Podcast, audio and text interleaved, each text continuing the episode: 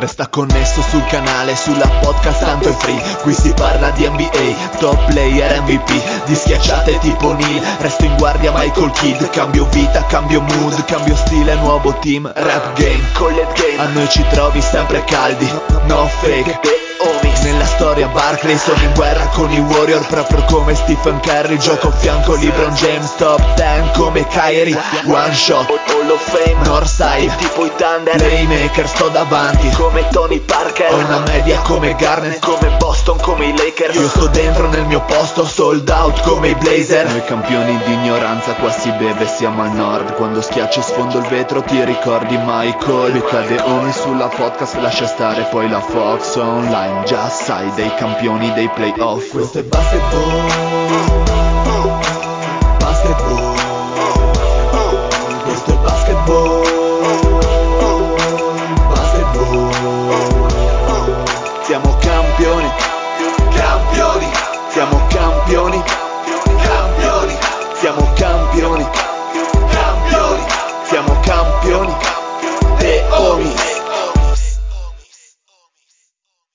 Benvenuti a questa grandissima puntata di The Homies. State ascoltando la voce ficcante del Dile. Con me non c'è lo zio perché è preso dai festeggiamenti di Santa Lucia, quindi chissà cosa gli porterà la Santa, la Santa Madonna incoronata. Magari un, pochino, magari un deodorante, Mario. Cosa dici? No, no, no. Buonasera a tutti. Ti ho sentito spento, però, senza lo zio eh, all'inizio. Cioè, sei mancato un eh, po'. Di... Ma, eh sì, perché sai, lo zio ti dà, esatto, esatto. ti dà la verve, ti dà la verve, c'è poco da fare. Un saluto, un saluto al Fede. Bella Regaz, annuncio a tutti che mancano meno di sei settimane all'arrivo del Fede in Thailandia dove si ricongiungerà al Patrick. Ui, Il- Patrick da chiamato. Bologna contro il Patrick da Udine. Sì, sì. Patrick da Ah, sarà una grande comunione di intenti. Ma ti ha già chiesto di portargli gli omogenizzati alla mortadella? Mi ha chiesto di non portargli un cazzo, secondo me non si presenta neanche. È molto probabile. Un saluto al Poz. Ciao ragazzi, grazie mille per questo invito e buona serata a tutti. Allora ragazzi dobbiamo tenere sveglio il caro Poz perché è in fase calante, povero uomo, dato che ha fatto un mese di, di delirio trasloco, quindi lo dobbiamo tenere sulle spine e li faremo parlare dopo ovviamente dei prospetti eh, Prospettici. ovviamente, prospettici.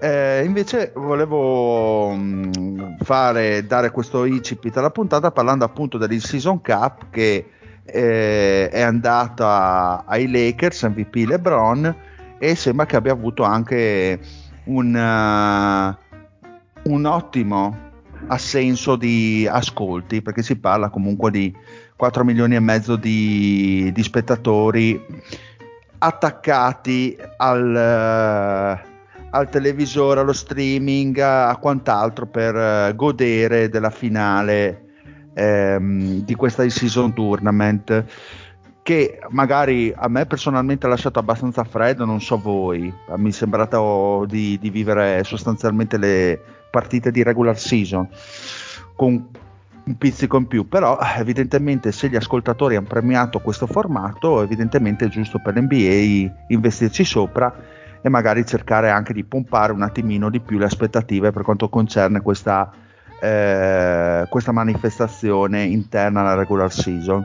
In un, eh, ovviamente in un periodo che è abbastanza piatto, infatti anche noi siamo abbastanza in difficoltà nel creare le puntate, ma siccome siamo dei grandi senatori Vabbè, della favela, da- dalla puntata 1 che è così. Esatto, eh, parliamo del niente e quindi venditori di fumo siamo, venditori di fumo rimaniamo e siamo molto abili. Voi che impressione avete avuto? Parto dal post che così lo tengo attivo. Ti è Esatto. piaciuto il, Io il season tournament? Ti è sembrato come me una cosa abbastanza sorpassabile? Che, che visione hai?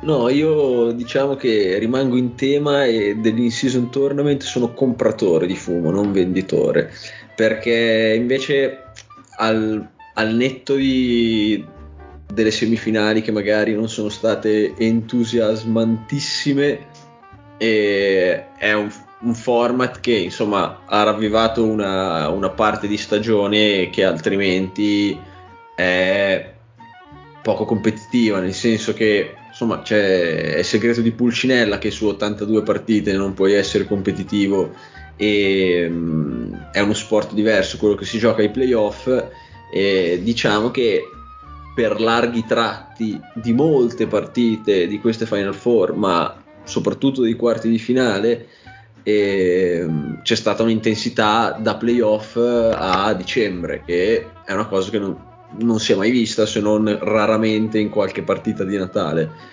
Per cui a me il format è piaciuto, mi è piaciuto un po' meno il fatto che LeBron abbia dimostrato che sulla partita secca probabilmente è incredibilmente ancora un top 5-10, cioè una, un alieno, un cyborg, mannaggia. Eh, per voi invece Fede e Mario a ruota Eh, libera? Allora, io all'inizio mi ero strasbattuto le palle e anzi trovavo molto fastidiosi molti campi che rendevano inguardabili le partite. In realtà, dopo la prima fase a gironi, sostanzialmente, quando siamo iniziati ad arrivare, non dico agli, agli- agli ottavi, anzi ai quarti, però dalle semifinali io qualcosa sto a sentirlo abbastanza e mi sono interessato molto, cioè iniziava a diventare naturalmente interessante vedere chi avrebbe vinto. È vero che è veramente la coppetta Italia a dir tanto dell'NBA sta roba qui. Però alla fine sono assolutamente d'accordo col Poz. Rende un po' più interessante questa roba qui. Agli- ai giocatori bene o male interessa un po' di più perché per ogni giocatore che guadagna 30 milioni l'anno c'è gente che ne guadagna 2 e per i quali 500 mila dollari sono tanti. E poi comunque a volte ci dimentichiamo che alla fin fine questi qua rimangono degli agonisti.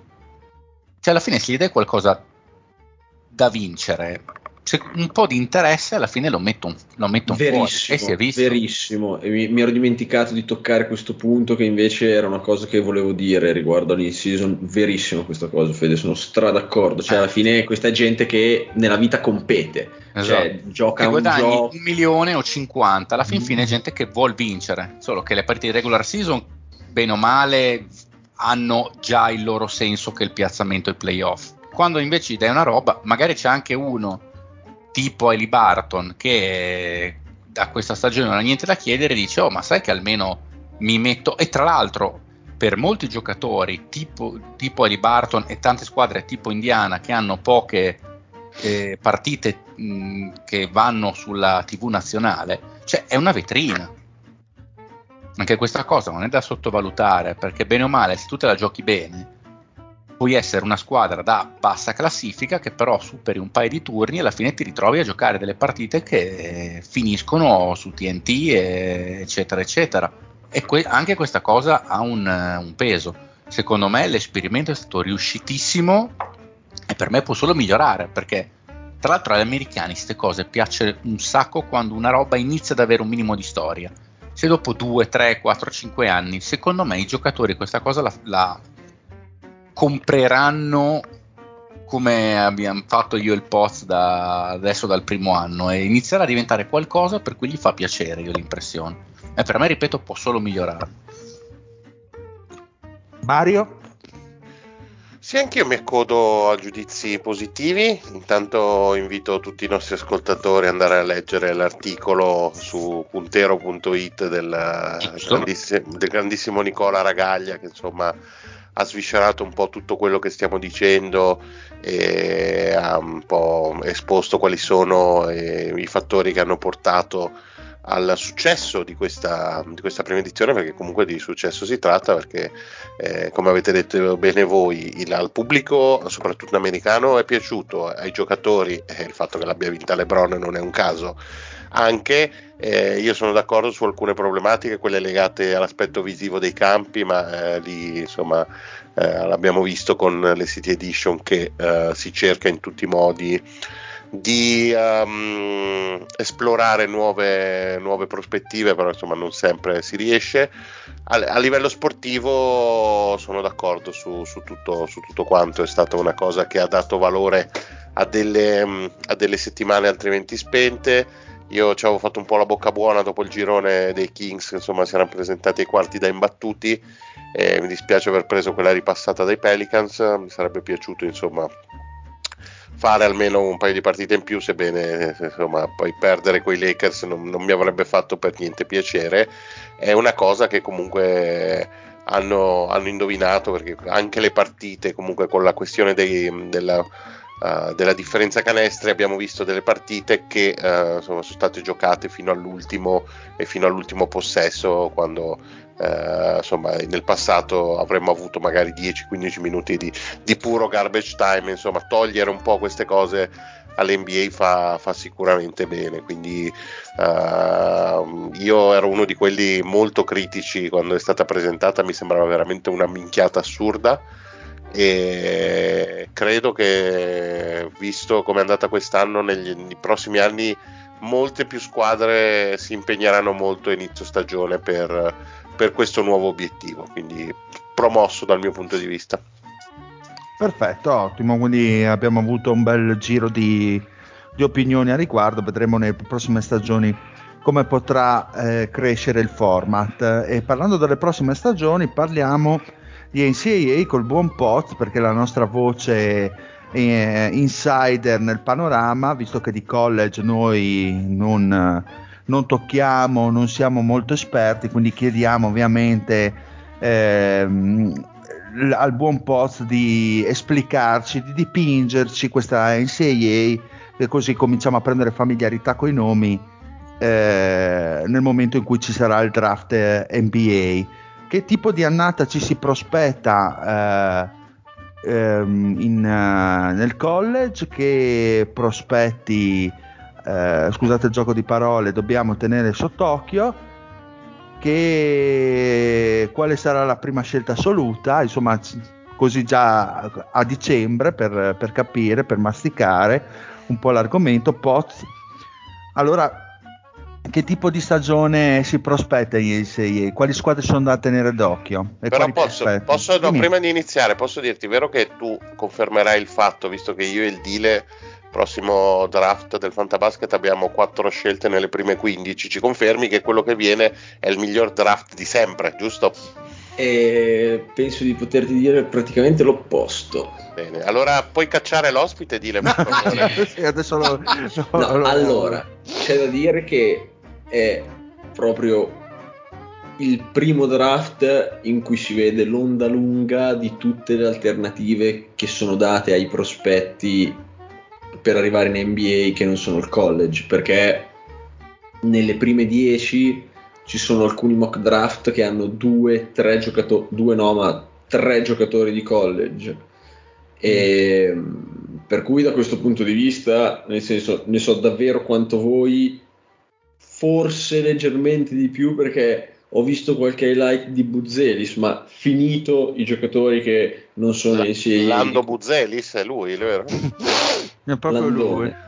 lui. e che tra l'altro è un bel giocatorino, ma dal punto di vista quindi del, della stagione di college, secondo me ne viene fuori una stagione molto divertente da seguire per il college, cioè secondo me ci sarà anche una bella March Madness e in generale quest'anno eh, è una bella stagione. Dal punto di vista dei prospetti mh, mm, sì e no, nel senso che con alcune squadre di top livello eh, ci sono insomma diversi prospetti di cui parlare viene facile parlare di Kentucky perché praticamente ogni draft ha l'intero quintetto di freshman quindi di giocatori al primo anno di Kentucky che poi è un quintetto che non credo sia ancora stato schierato dal primo minuto eh, da calipare in stagione e che dovrebbero essere tutti scelti al primo giro, che sono Dillingham e Shepard eh, e Wagner che sono le guardie, poi c'è Justin Edwards che diciamo fa il, farebbe l'ala in questo, questo quintetto, ma è un esterno molto molto lungo, 6-8, 6-9 e e poi c'è Aaron Bradshaw che era infortunata inizio stagione ed è questo pterodattilo che ha ottime letture eh, dal lato debole difensivo e sembra avere proprio dei begli istinti di quelli che sono forse più utili in NBA che non, eh, che non al college. E, secondo me è lui e eh, a sorpresa un altro, ossia Reed Shepard, che erano i due meno chiacchierati del, del quintetto, eh, potrebbe esserci tranquillamente il rischio che siano i due migliori prospetti.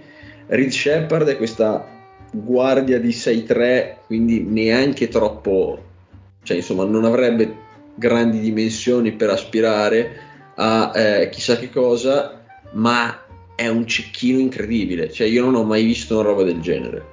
È, cioè, è allucinante, sta tirando tipo il 60% da 3, cioè è qualcosa che non ha senso. Sì, cioè, sto vedendo è, infatti.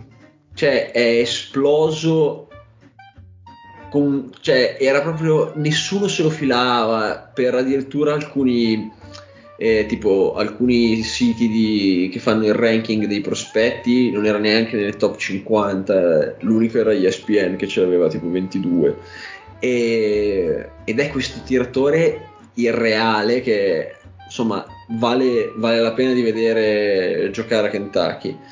E, Infatti, ha... per dirti su Tankaton, perché adesso stavo un attimino spulciando sul mock draft, ovviamente del 2024 mette eh, nel punti forza praticamente tutto per Shepard e nelle weaknesses eh, eh due, ro- due l'offensive um, rebounds e ehm, gli tentativi di tiri liberi che se ne prende pochi però sono nove Vabbè, partite tira, giocati sì.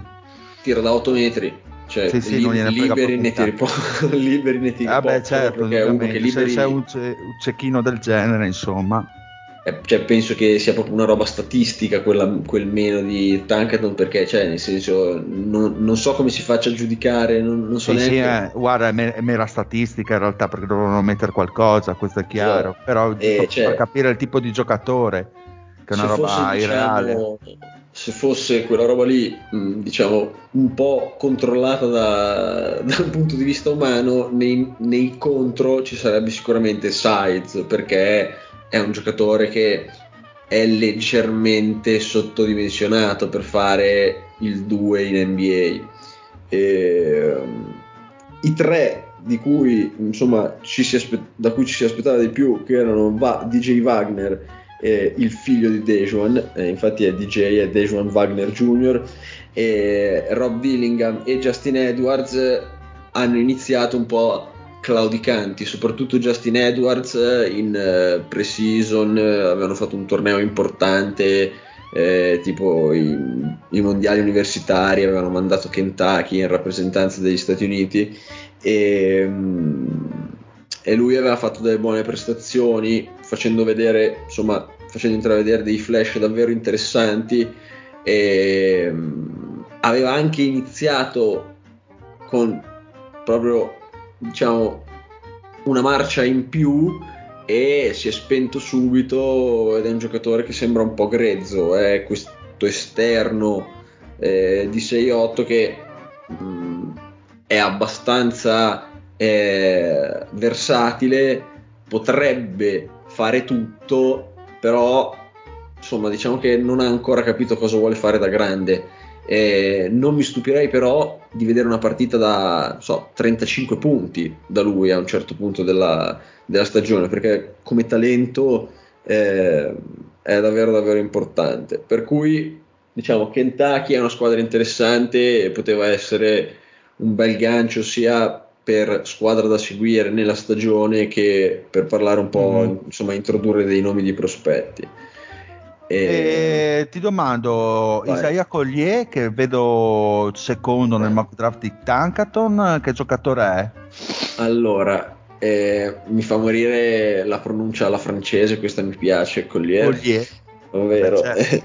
ok. E, ehm, praticamente lui è la cioè, diciamo che è entrato eh, con tutti questi insomma, aspettative e diciamo proprio primissime prestazioni eh, ha fatto intravedere cose buone. Dopodiché io dico, io eh, sono testimone delle puntate su, di Benvenuti nella Madness, a me non piace per niente. Mm-hmm. Cioè come prospetto mi sembra un Eric Bledsoe se va proprio di lusso. Minchia, okay? sì, sì. un po' A me, un po' brutta cioè, come cosa, per essere una seconda scelta assoluta, voglio dire. Devo essere sincero, cioè, non è verticale, perché allora è questa guardia, eh, questa point guard eh, di 6-5 che mh, mm, è un torello, ok? Mm-hmm. È davvero un, un running back NFL, cioè è gigante. Però cioè, è forte nel contatto fisico, quindi può anche tenere contatti fisici con i lunghi NBA. E, ma non è verticale e fa fatica a segnare da, da fuori, cioè sembra sembra Scoot Henderson senza la verticalità, quindi complice un po' le difficoltà che sta avendo benissimo Scoot. che mm. sta avendo Scoot non può non essere un, uh, un, bel biglietto da vista. A me devo dire, poi cioè, proprio non sono un fan eh, di giocatori come lui, eh, queste guardie carro armati che si buttano dentro, corrono e sono un po' dei cavalli pazzi. E, um, è sicuramente un giocatore che comunque è, è abbastanza sicuro, diciamo, con il grado di certezza massimo che si può avere in prospetti, quindi comunque un minimo di dubbio ce lo si tiene, però che questo faccia tutta la carriera in NBA, cioè che sia un giocatore che 12, 14, 15 anni di carriera da professionista ce l'avrà. Eh, mi sembra più interessante per magari qualche squadra giovane in ascesa che può avere bisogno in point guard eh, rispetto a una squadra che mette su di lui tutte le aspettative, insomma, devi andare in un contesto in cui le gerarchie sono abbastanza già delineate, lui può essere uno dei tanti, allora se è uno dei tanti può anche venire fuori come giocatore molto utile. E, se si prende come stella su cui costruirci la franchigia, io ribadisco, non mi piace. E, um, volevo chiederti di Yukon invece, perché vedo due bei prospetti, quindi mi, mi narri un po' anche la squadra com'è, perché vedo un Kligan e um, questa, l'altro Stefan Castle che eh, sembra un pazzo squinternato perché prende una guardia che prende 10 rimbalzi e 5 che con 6-6 però fa abbastanza impressione. Che tipo di squadra è? Che tipo di prospetti ci sono? Come li vedi? Allora, premettendo che è la squadra nessuno che tifo e che è campione in carica e diciamo negli ultimi dieci anni è probabilmente la squadra più forte che con, con chance di, di repeat, è sicuramente una insieme a Purdue, Kansas, Arizona, diciamo che questo è il quartetto che in questo mese un po' eh, si è intravisto come, come top tutto questo nonostante eh, Castle infortunato l'11 novembre e Klingan infortunato al piede un mese prima della stagione, è tornato ad allenarsi due giorni prima della prima partita e comunque ha giocato le prime partite con qualche restrizione di minuti e poi sta facendo molto fatica, però sembra evidente che non, che non stia bene, per cui c'è Yukon e i suoi teoricamente super prospetti sono due cose che in questo momento sono leggermente separate semplicemente perché uno ha giocato insomma claudicante e, e l'altro è rientrato da poco. Infatti la sconfitta di Yukon che è stata contro Kansas l'1 di dicembre e Stephen Castle non c'era. E, insomma come prospetto a me sarebbe piaciuto fosse in un'altra squadra perché così ne potrei parlare ancora meglio senza scaramanzia, diciamo, ma come prospetto NBA a me sembra super interessante perché è un giocatore che oltre a capacità, precisione nei passaggi e insomma è un giocatore che ha proprio le qualità nelle mani per giocare point guard in NBA. È un giocatore che si tuffa sui palloni, prende un sacco di rimbalzi, corre, difende, ehm, chiama lui, nonostante sia freshman, quindi è arrivato al college quest'anno, eh, chiama magari lui l'Addle eh, per fare due chiacchiere dopo magari un errore o insomma è un leader, eh, è un giocatore davvero davvero interessante secondo me come prospetto, cioè ma mille volte meglio Stefan Kessel di Collier per me, cioè proprio non c'è paragone come prospetto e come tipo di potenziale. Eh, Klingan invece è questo ciclope eh, di 2,18 eh, pesante e quindi questo infortunio al piede che lo sta condizionando quest'anno eh, potrebbe essere un problema più grave eh, messo sotto quel peso perché comunque è piazzato. Io adesso, cioè, fino alle altezze riesco a convertire, ma i pesi no, e quindi non vi so dire quanto pesa, ma tanto. E è questo lungo che comunque in post sta imparando a mettere su qualcosa, ma è una presenza difensiva che insomma oscura le vallate e cioè proprio le squadre quando c'è lui al ferro non ci vanno, cioè fanno altro. E, e in attacco in situazione dinamica, quindi sul roll eh, dopo il blocco e eh, magari rimbalzo offensivo o su un taglio eh, trova modo di far canestro o schiaccia banalmente o comunque ha delle buone, delle buone mani eh, inoltre è un buon passatore, eh, è un, un gran bel passatore. Ho paura che per l'NBA abbia dei piedi troppo lenti, cioè è un corpaccione che probabilmente un contratto lo strapperà sempre, ma ci sono dei lunghi eh, che secondo me hanno prospettive migliori di lui come appunto come potenziale. Poi se lui riesce ad ad arrivare al massimo e a stare sano è anche un bel, assolutamente un bel giocatore, un bel prospetto. E, però ripeto, secondo me non è il miglior lungo di questo draft. Ok. E ragazzuoli, voi avete altre domande sui prospettoni? Qua Fede, Mario? Tony sì, mi interessava, ma in parte il post ha già risposto quali squadre vedeva meglio, che non sempre squadre con più prospetti dal mm-hmm. top 10 sono quelle favorite per la vittoria finale o che sembrano più coese, penso spesso alle varie Gonzaga e compagnia bella che magari non hanno il super prospettone ma hanno negli anni magari un buon programma e una buona possibilità di andare avanti poi nel torneo anche se manca tanto. Allora, allora, da questo punto di vista, eh, questo weekend diciamo che è perfetto perché ci sono sia Arizona Purdue che Yukon Gonzaga. E sono partite molto molto interessanti eh, per la stagione, soprattutto Arizona Purdue è numero uno contro numero 3 del ranking e eh, Arizona in battuta è una squadra che eh, non tanto per i prospetti, per quanto qualche role player sicuramente potrebbe uscire da lì, eh, ma per come gioca, per quanto è divertente da vedere giocare, per quanto insomma sia davvero versatile come squadra e abbia adesso cavolo, non, non mi viene il nome, sono vergognoso, tipo Crivas, credo, adesso non vorrei dire una cavolata, comunque è un lungo, se, se guardate Arizona lo riconoscete, perché è un lungo catapultato dagli anni 60-70 al 2023, ha delle movenze mm. orribili, goffe, antiestetiche, ma è super efficace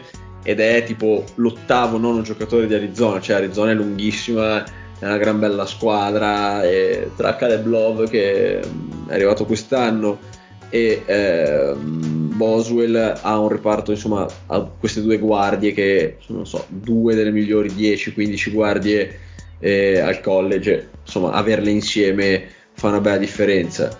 Purdue invece ha sto gigante canadese che ha fatto anche il mondiale, Zacchidi, che è tipo 2,22 m, non è chissà quale prospetto dal punto di vista NBA, ma è il giocatore dell'anno in carica al college e sembra, cioè, insomma, se finisse qua la stagione lo rivincerebbe.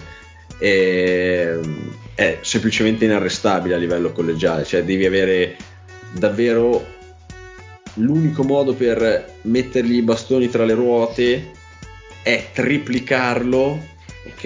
E avere degli atleti così buoni che riescono poi a disturbare i tiri liberi che vengono fuori da, dal triplicarlo mm. e oltre a triplicarlo devi avere 15 falli da spendere su di lui o avere 3-5 che escono per falli solo per picchiarlo tutta la partita. È, cioè, è davvero ingiocabile a livello collegiale Zacchini per cui Arizona Purdue è, è di notte per cui insomma è praticamente infattibile. Io credo che eh, sia più facile proprio mettere la sveglia per svegliarsi il giorno dopo che non aspettare la sveglia perché inizia alle 4 e mezza di notte mm. eh, sì però sabato notte c'è sta partita che è, diciamo per ora è il super big match di quest'anno e, e vede due delle super favorite Kansas è una squadra che ha fatto praticamente un all star team e, Kevin McCollar è anche un giocatore secondo me interessante dal punto di vista draft, è molto vecchio come prospetto, quindi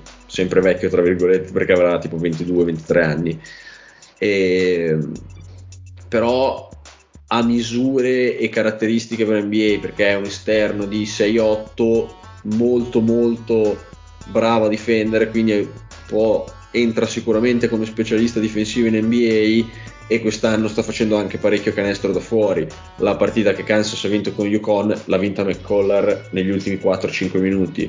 E è un giocatore che secondo me, oltre a magari se fa due mesi incredibili insidiare Zacchidi come giocatore dell'anno, ma è un giocatore che potrebbe anche essere un prospetto da fine primo giro, inizio secondo, che poi trova spazio nelle rotazioni eh, basta, cioè, mh, proprio per citarle ci sono Houston e Baylor che sono ancora imbattute. E, Duke? Duke ha un paio di prospetti interessanti, però sta un po' faticando, ne ha, ne ha già perse tre e non è insomma sempre eh, cost- cioè costante proprio nella stessa partita, ha dei vuoti mh, molto evidenti, è una squadra giovane, eh, però anche allenatore è al secondo anno e insomma eh, fa un po' più fatica a far rendere eh, i giocatori al primo anno che invece Coach K riusciva insomma a massimizzare. Eh, hanno perso con Georgia Tech, insomma è una brutta sconfitta perché Georgia Tech è una mezza squadraccia e,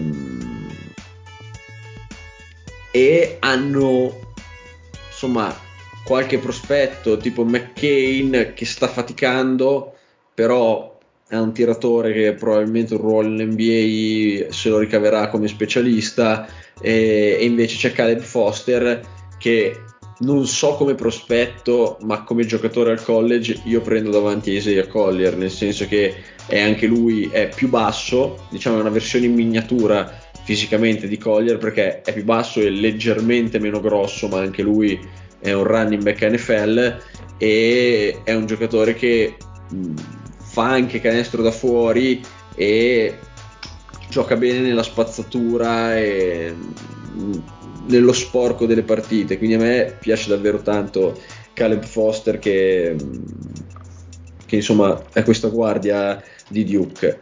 Dal punto di vista delle prestazioni, credo che eh, vanno dove le porta Filipposchi, che è il loro altro prospetto, che è questo lungo che ha scelto di tornare, di tornare al college, sette piedi e gioca 4 al college penso che potrebbe finire nel dimenticatoio alla Luca Garza abbastanza mm. in fretta in NBA perché eh, come centro non offre dinamismo e eh, rim protection eh, e come diciamo 4 è un po' impastato perché comunque è molto lungo e non ha insomma, mm, la, insomma l'atletismo per stare con i numeri 4 e quindi a me non piace lui troppo come prospetto però al college è un giocatore che cioè si fa una March Madness da 25-12 Duke può tranquillamente vincere il titolo cioè è un giocatore che al college sposta così.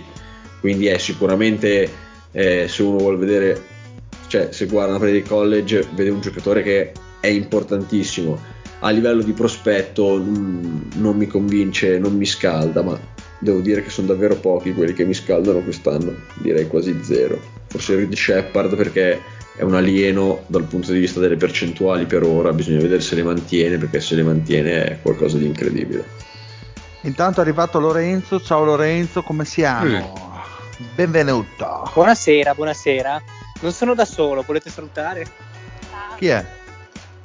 C'è eh, la nagna. Più decise, no, più decise ma... parlate. Sono qua in compagnia, sono in compagnia. Ah, tu non, okay. ti, non ti vuoi bene, Lorenzo, non ti vuoi bene cioè, esponi a, a, questo pubblico. Al cioè... pubblico ludibrio. Sì, ma, cioè... ma Lorenzo, ma sento un po' la differenza rispetto a ieri sera. Ti sento in maniera diversa. Come... Sì, sono più garrulo, sono più garrulo. No, vabbè, sono... vuoi, vuoi parlare di qualche rivista online? No, vero?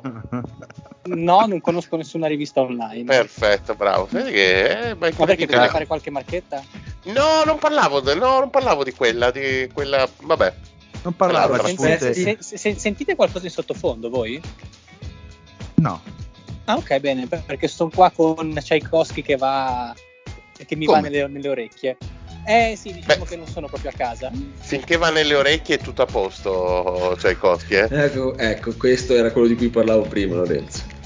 Comunque leggete puntero, leggete puntero. Ah, ok, sei, eh, sei, venuto solo per fare la marchetta puntero, te ovviamente, no? no? Per Tchaikovsky. E per Tchaikovsky.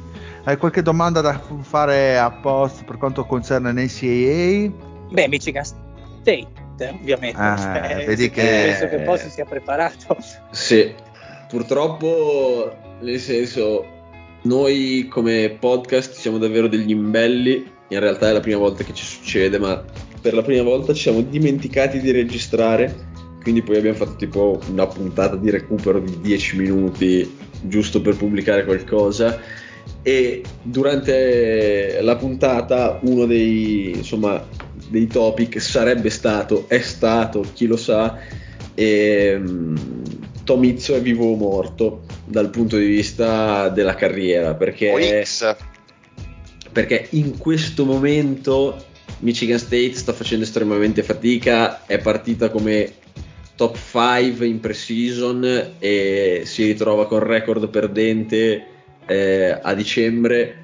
Eh, lui ultimamente ha dichiarato che se ne frega di avvocati e cause e torna ad allenare come dice lui, e ciò significa tornare a dare le, gli elmetti da football e le protezioni ai giocatori e non fischiare nessun fallo durante gli allenamenti e, e urlare in faccia ai giocatori le peggio cose.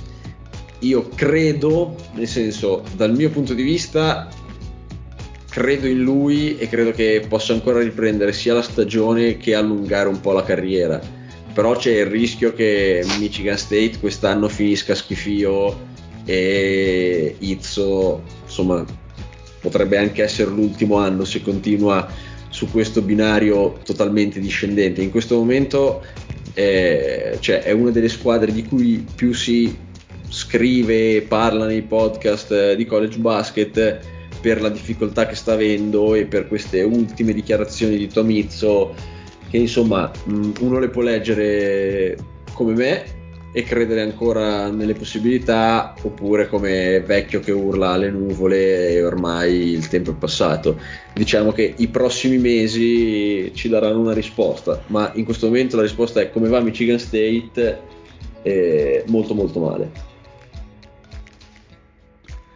Perfetto, bene. Io bene. posso dire, visto che Lorenzo mi, ha, mi è passato Pozzo, davanti. Pozzo,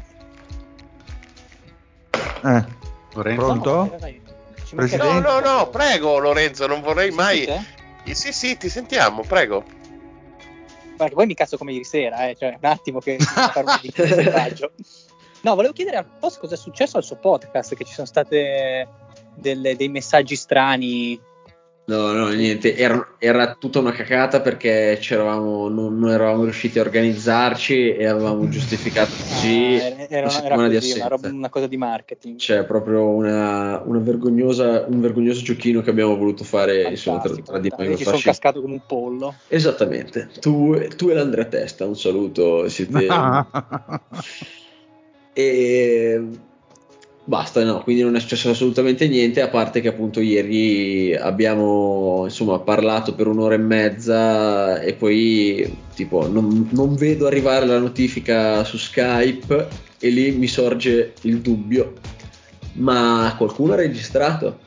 E scopriamo così che nessuno aveva registrato, quindi poi questo è quello che è successo praticamente ieri. Infatti adesso ho imparato a guardare quel puntino rosso lì in alto eh, di fianco al Credo titolo della che sia successo chat. anche a noi tempo, vari Sì, anni fa. Nel 94 però, sì, credo fossero quegli Sì, anni tipo lì. la terza volta, però una volta credo sia Beh, la, successo. setti- la setti- la- la settimana scorsa, la settimana scorsa.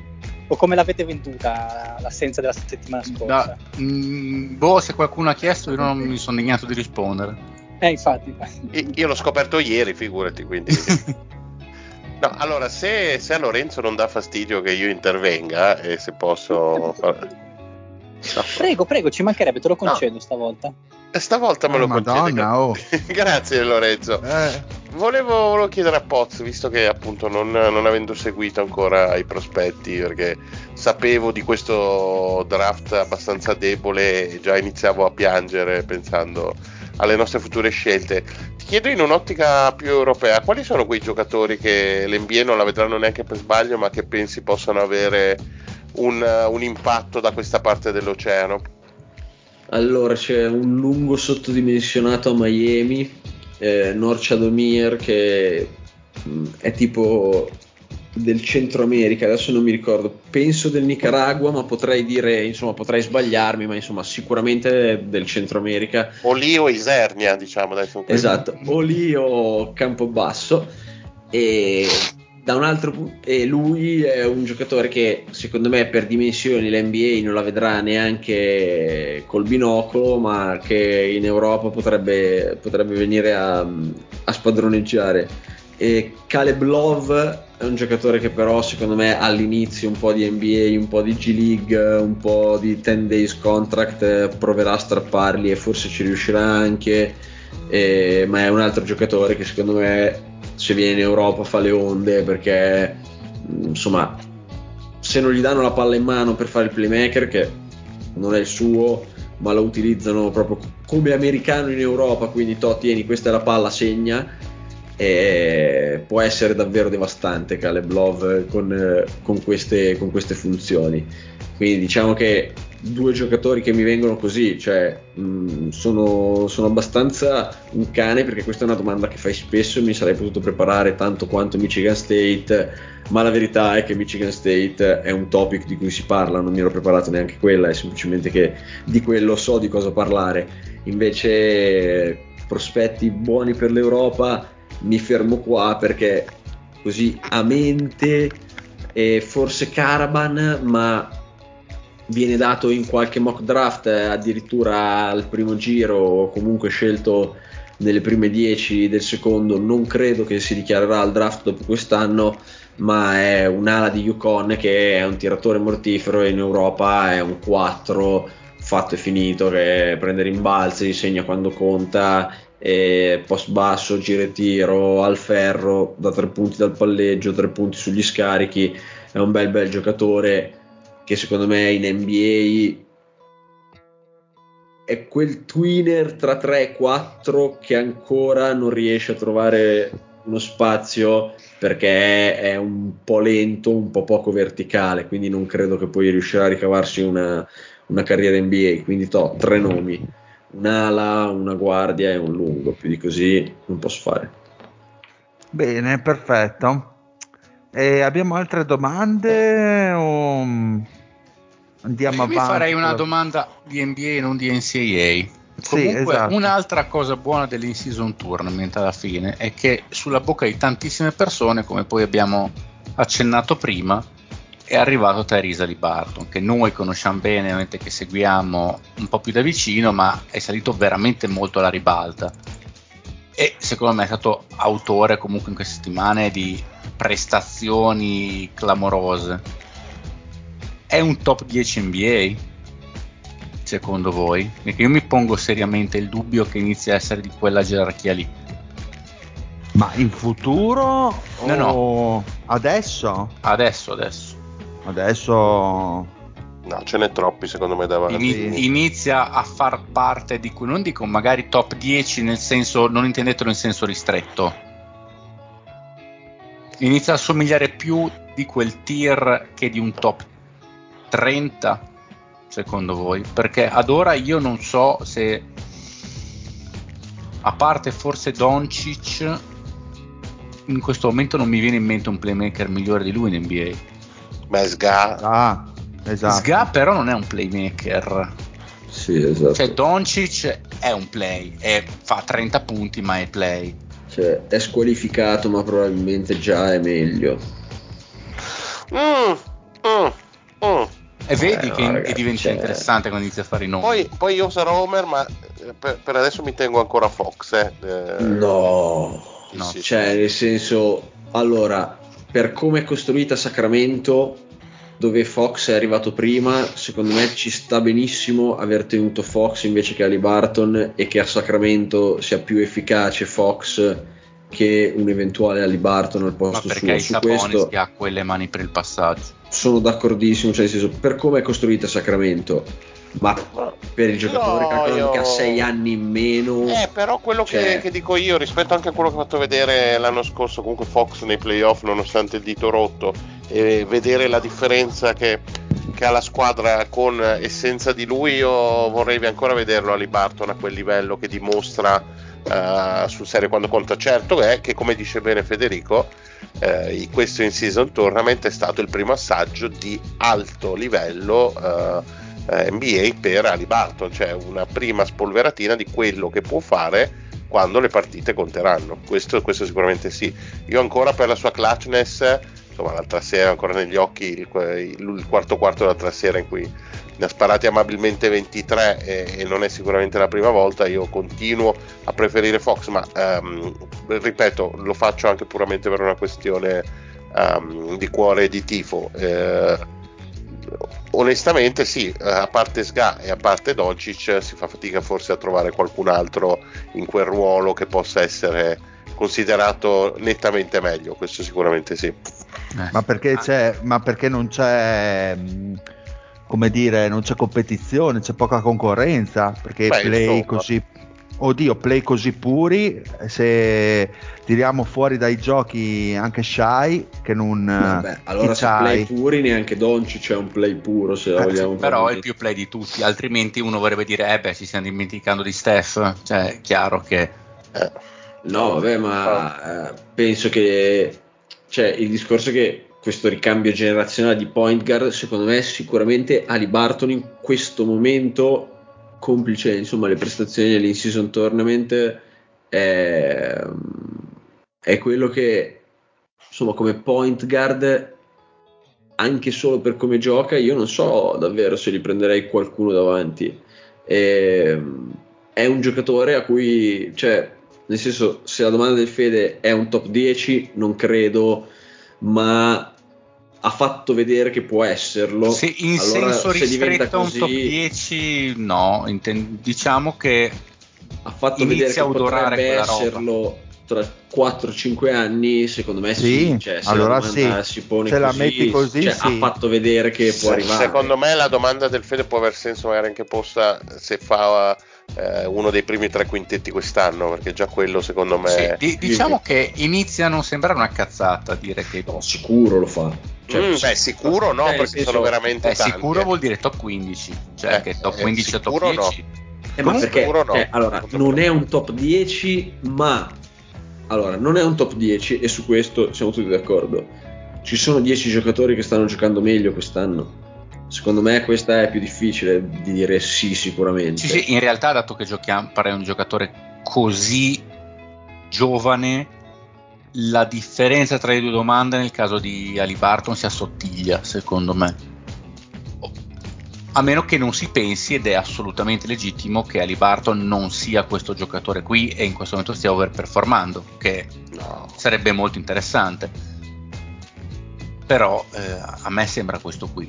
Per me que- quello lì è Maxi, però beh, so che sono pronto a essere smentito. È quello che, che stavo performando. Secondo me sì. Eh, beh, sicuramente dei due quello che più probabilità di calare è Maxi, sono d'accordo. Cioè, Ali Barton per dire il tiro, quello è perché è tutta la carriera che tira col 40%, se cala dal 44 al 43 sempre quel tiratore lì è. L'anno scorso era uno dei migliori assist man, quest'anno è il miglior assist man. Eh con un, eh, un rapporto di assist palle perse che è imbarazzante solo a vederlo. E alla fine, ridendo e scherzando, è una roba di quasi due metri. Atletico che tira eccezionalmente bene anche il mid range e i floater. Cioè, ragazzi, fa paura. Probabilmente se fosse migliore dal punto di vista difensivo, e per me ha i tool per migliorare difensivamente, che una volta che diventa un net positive in, in difesa, in attacco in quanti? Lasciando parte, parte la difesa, secondo me effettivamente la parte è un po' più negativa, ma tutta indiana è abbastanza tragica in difesa. Ma in attacco in quanti ne mettete che spostano di più? in una squadra, che aiutano di più una squadra a raggiungere un livello efficiente. Considerato che Indiana ad ora è la squadra con il miglior attacco della storia dell'NBA. Non sarà sempre così, credo. È regular season, però è il giocatore che fa meglio a quella che ad ora è, la dif- è l'attacco più efficiente della storia della Lega.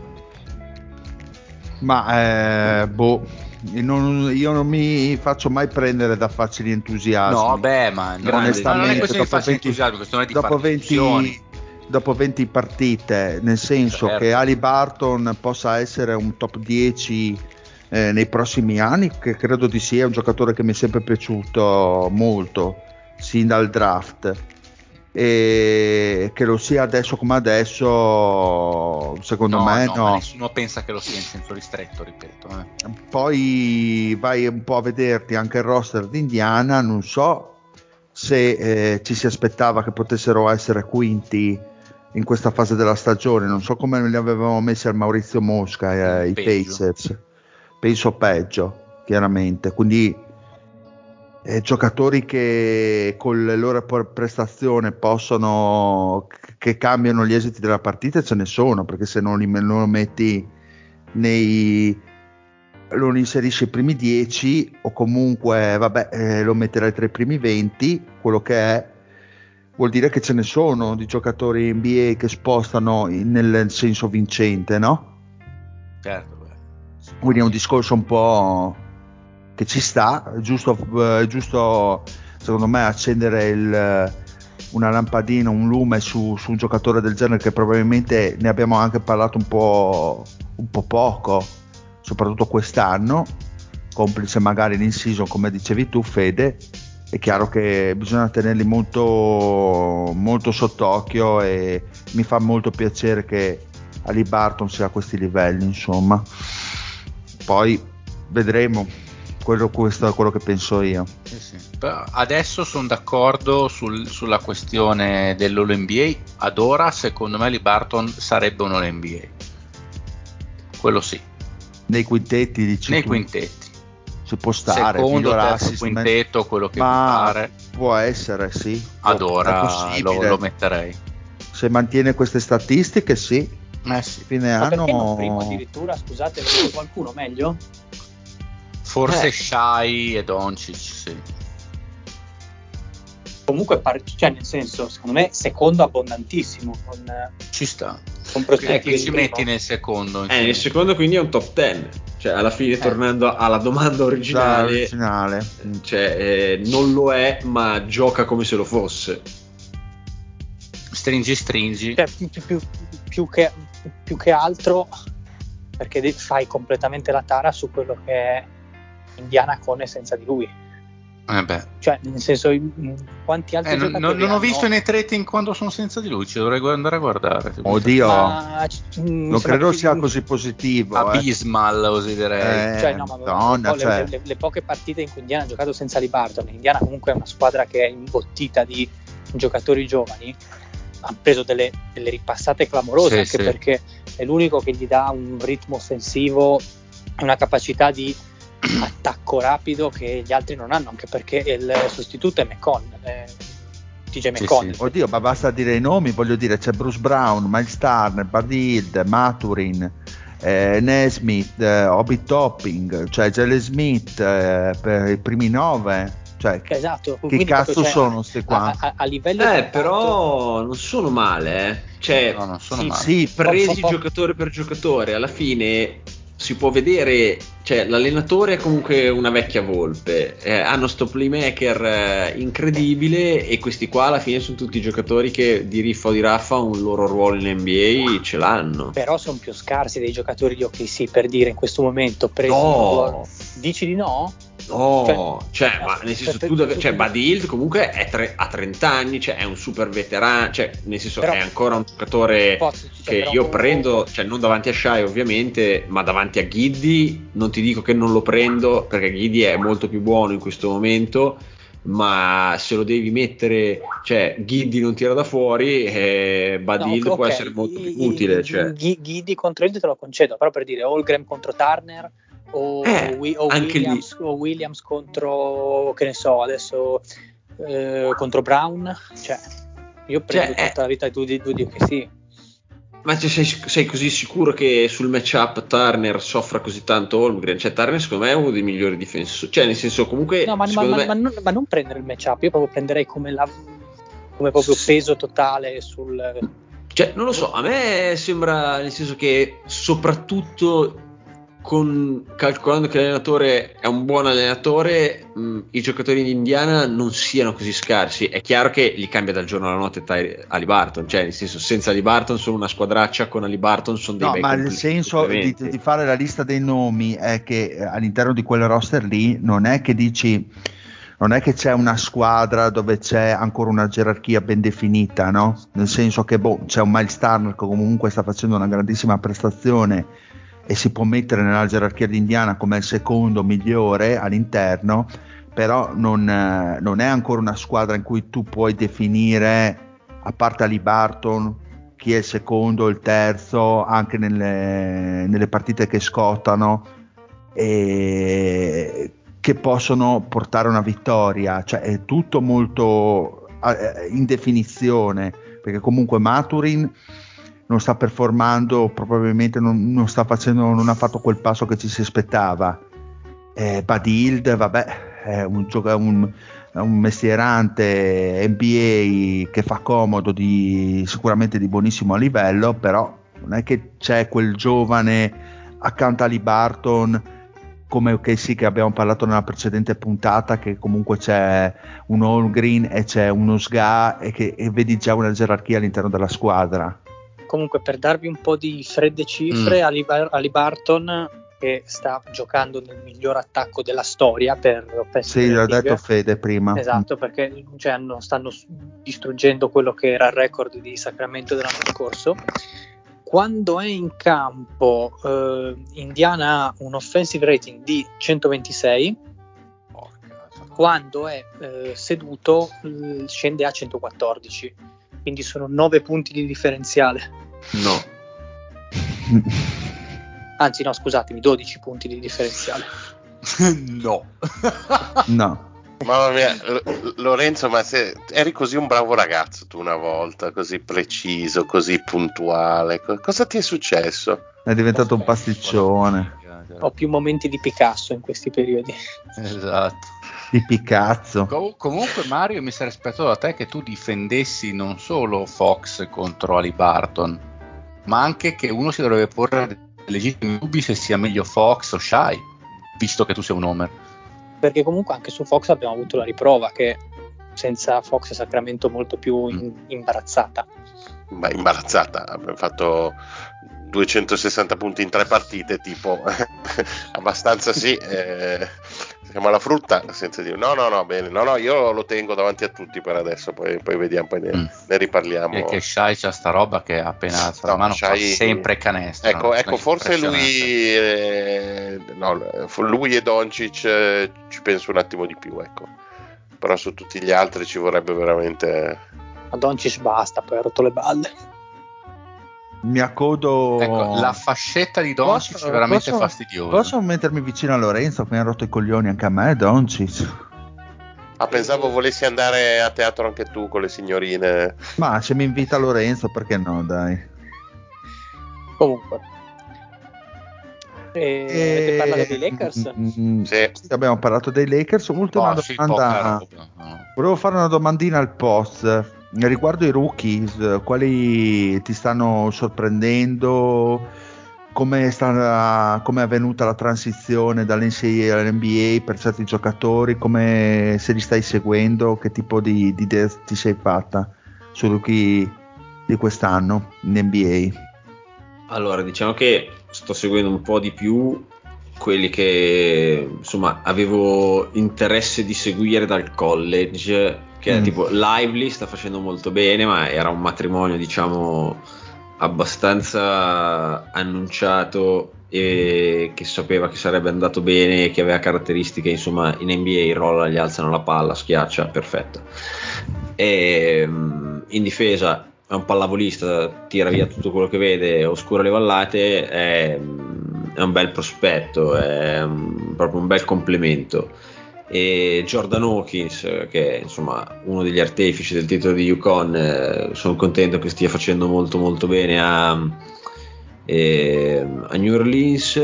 Mm, un altro che insomma mi sarebbe piaciuto facesse molto bene eh, che però devo dire prestazioni individuali mm, però la squadra sta andando molto bene che è Anthony Black a Orlando è un giocatore insomma, che mi, mi, piaceva per agonismo, voglia di fare e sembrava avere dei flash interessanti come point guard.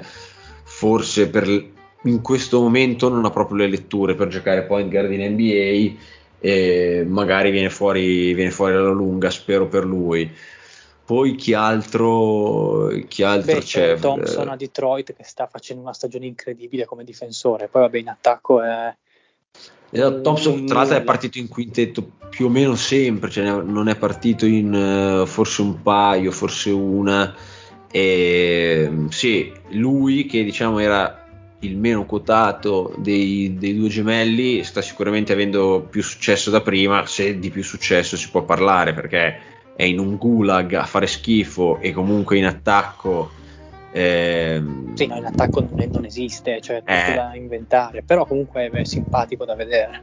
Sì, sì, eh, cioè, soprattutto ha confermato in campo quanto si era intravisto nelle, nelle dichiarazioni, nell'atteggiamento con i media e quant'altro, che sono due giocatori che si impegnano, si applicano entrambi, cioè lui è uno che secondo me è bello allenare, per quanto ad ora sia molto molto grezzo e cioè non voglio, affoss- cioè, non voglio diciamo appioppare le colpe eh, di una Detroit che sta, che sta, faticando così tanto che sta facendo proprio schifo eh, tutte su di lui però diciamo che sono lui e, cioè, se lui e Cunningham tirassero come due persone normali non so quanto poco cambierebbe la stagione di, Beh, di penso che avrebbero 4 vittorie invece che 2 probabilmente. Ma secondo me magari a 8 ci sarebbero arrivate. A fine anno sì forse sì dai. Ma vorrei fare una deviazione su Cunningham. Voi che ne pensate? Perché comunque quando era entrato aveva un hype esagerato, mm, doveva mm, essere... Mm, a me sta veramente... Sta scendendo un po'. Mm. Io veramente freddissimo su di lui, sì. anche proprio brutto e ma, anonimo da vedere. Ma guarda, finché c'è il fallimento di Lulu e Panduri io non posso che essere felice, mm-hmm. quindi gli auguro tutto il male possibile a Detroit a parte quest'anno che deve, deve vincere tutto. Bra- bravi, bravissimi. No, Cunningham, eh, devo dire che aveva iniziato anche la stagione anche bene, ma tutto sommato uh, forse è un po' mh, uh, meno efficiente di quello che le statistiche dicano, forse è più bello che utile. Eh, la sensazione che possa essere anche lui un po' un giocatore poco vincente eh, c'è. Devo dire che non dà quella sensazione di strapotenza che zero, zero. Eh, eh, sembrava poter avere, dici bene Lorenzo. Se... Mm. E poi boh, c'è, c'è, Brandon Miller per dire a Charlotte, che forse è l'unica cosa interessante da vedere a Charlotte, ma... Bel giocatore, bel giocatore, sto seguendo davvero poco Charlotte, davvero un, penso, non lo so se li ho intercettati, cioè per cui Beh, sì, io, ho visto, ho visto giocare qualche volta contro i Knicks e mi dà l'idea di essere un tiratore purissimo però vabbè in un contesto che cioè, fa ancora fatica magari a crearsi il suo tiro.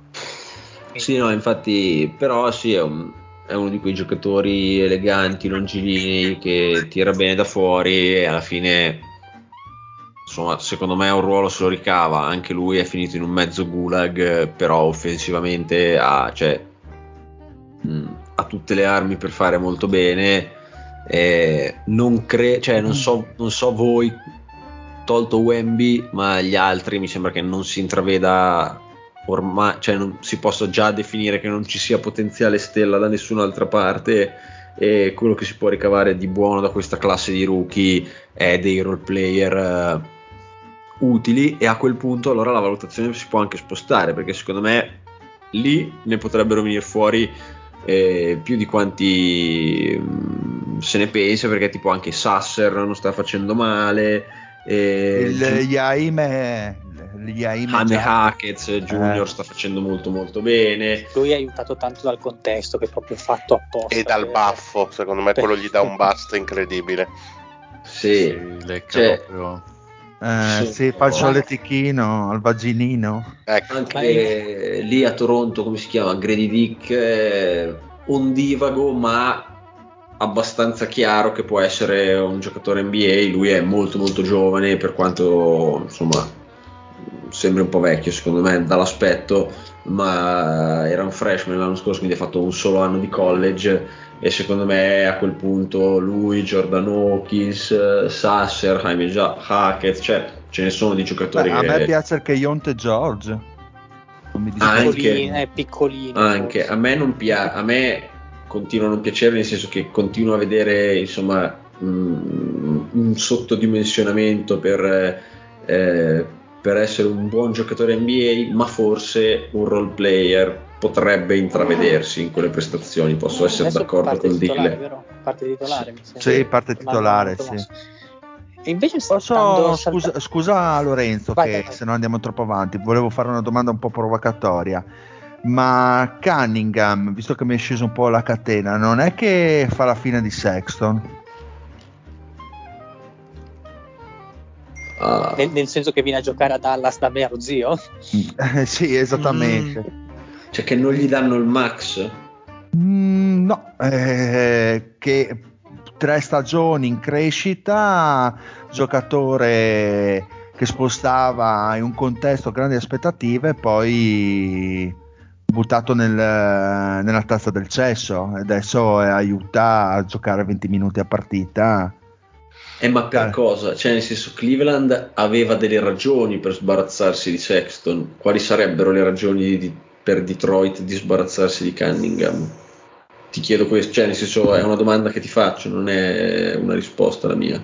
Un'altra domanda. Cioè, Cunning, cioè Detroit su cosa costruirebbe una volta sbarazzatosi di Cunningham? Mm-hmm. Ma visto che non va, magari prende qualcos'altro, che ne so. Cioè, dici, costruisce su quello che prende. Mm, ci può stare, eh, cioè, nel senso che mm. tramite trade provi a prendere, ci può stare tranquillamente. Cioè, quindi tu lo scambieresti. Ma eh, o che mi è scesa tanto la catena a me su Cunningham, ma non, uh, cioè, lo, non può una squadra per dire come Detroit essere a questi livelli qua, sebbene abbia un roster di giovani, cioè stiamo parlando comunque di due vittorie su 23 partite, veramente imbarazzante. Sì, sì. E voglio dire, comunque eh, Cunningham, un giocatore che sebbene abbia avuto i suoi problemi a livello di salute e quant'altro, è stata la tua prima scelta assoluta e eh, comunque non si vede un miglioramento deciso magari il massimo non glielo dai. È vero che di Detroit è buona la tua domanda perché dice, boh, ma Detroit che alternative ha adesso come adesso? Anche questo è vero. Però mi sembra abbastanza imbarazzante la situazione dei Pistons. E invece non, non so se volete chiudere o cosa, un'ultima domanda per il Bravo. Eh. Chiudiamo. Mm. No, velocissimo, un commento sulla difesa dei Bucks, visto che sei tifoso. È una roba improponibile. No comment è un commento. Eh, cosa? Così facciamo felice il Marione. Bene, Ma, po- ma, po- ma poi è tutta colpa di Lillard. Bah, visto, visto, visto- visto delle cose contro, contro Indiana nella, nella semifinale del, eh, dell'NBA Cup, quella roba lì che, che non è colpa di Lillard perché proprio i rientri di squadra. mm, Vabbè, avere un paraplegico in quintetto non aiuta, eh, bisogna dire la verità. Insomma, la buonanima di Middleton, parlandone da vivo, eh, n- non sta aiutando perché lui faceva molto in quella difesa insieme a Giannis. Riuscisse magari a togliersi le stampelle prima di giocare. Comunque di distratti, perigri, anche Lopez non mi sembra così efficace a Vabbè, proteggere c'ha, Ferro. c'ha un'età anche Lopez ormai. Eh. È facile buttare cioccolata sull'allenatore, però puzza come scelta questo Adrian Griffin eh, dopo 20-25 partite.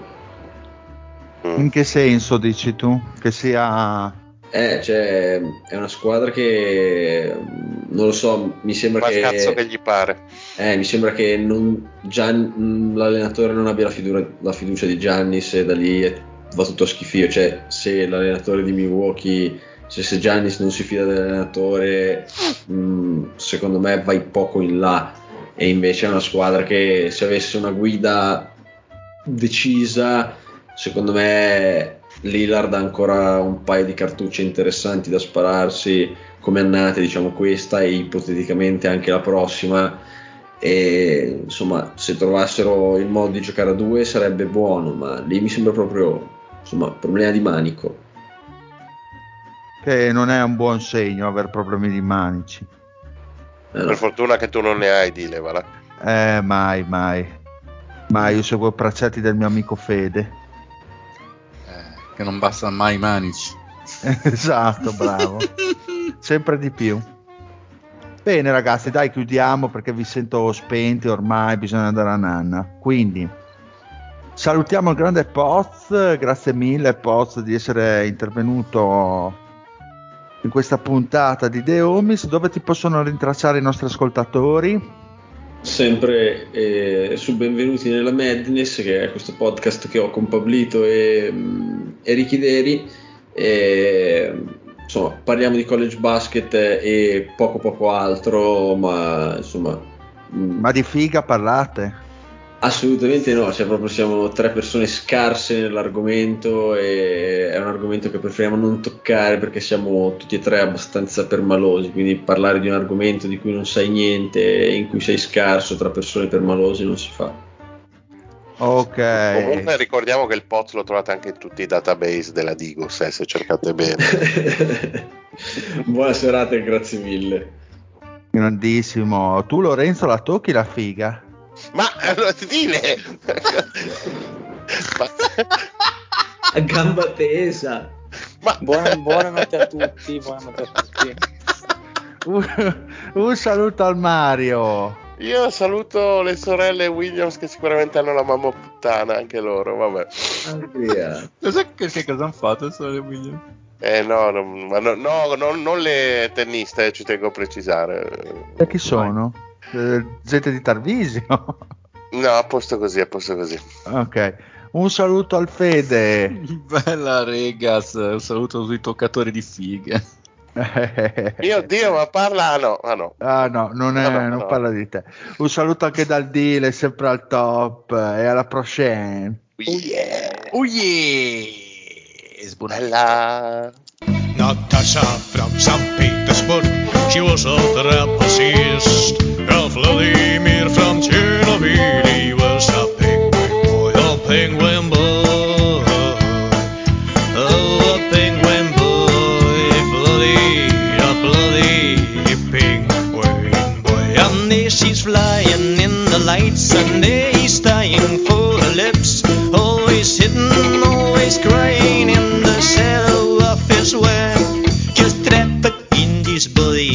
Natasha, never look at me. But this night? I've got a blame, there's nothing that could fail Cause Rafa in this body, Natasha,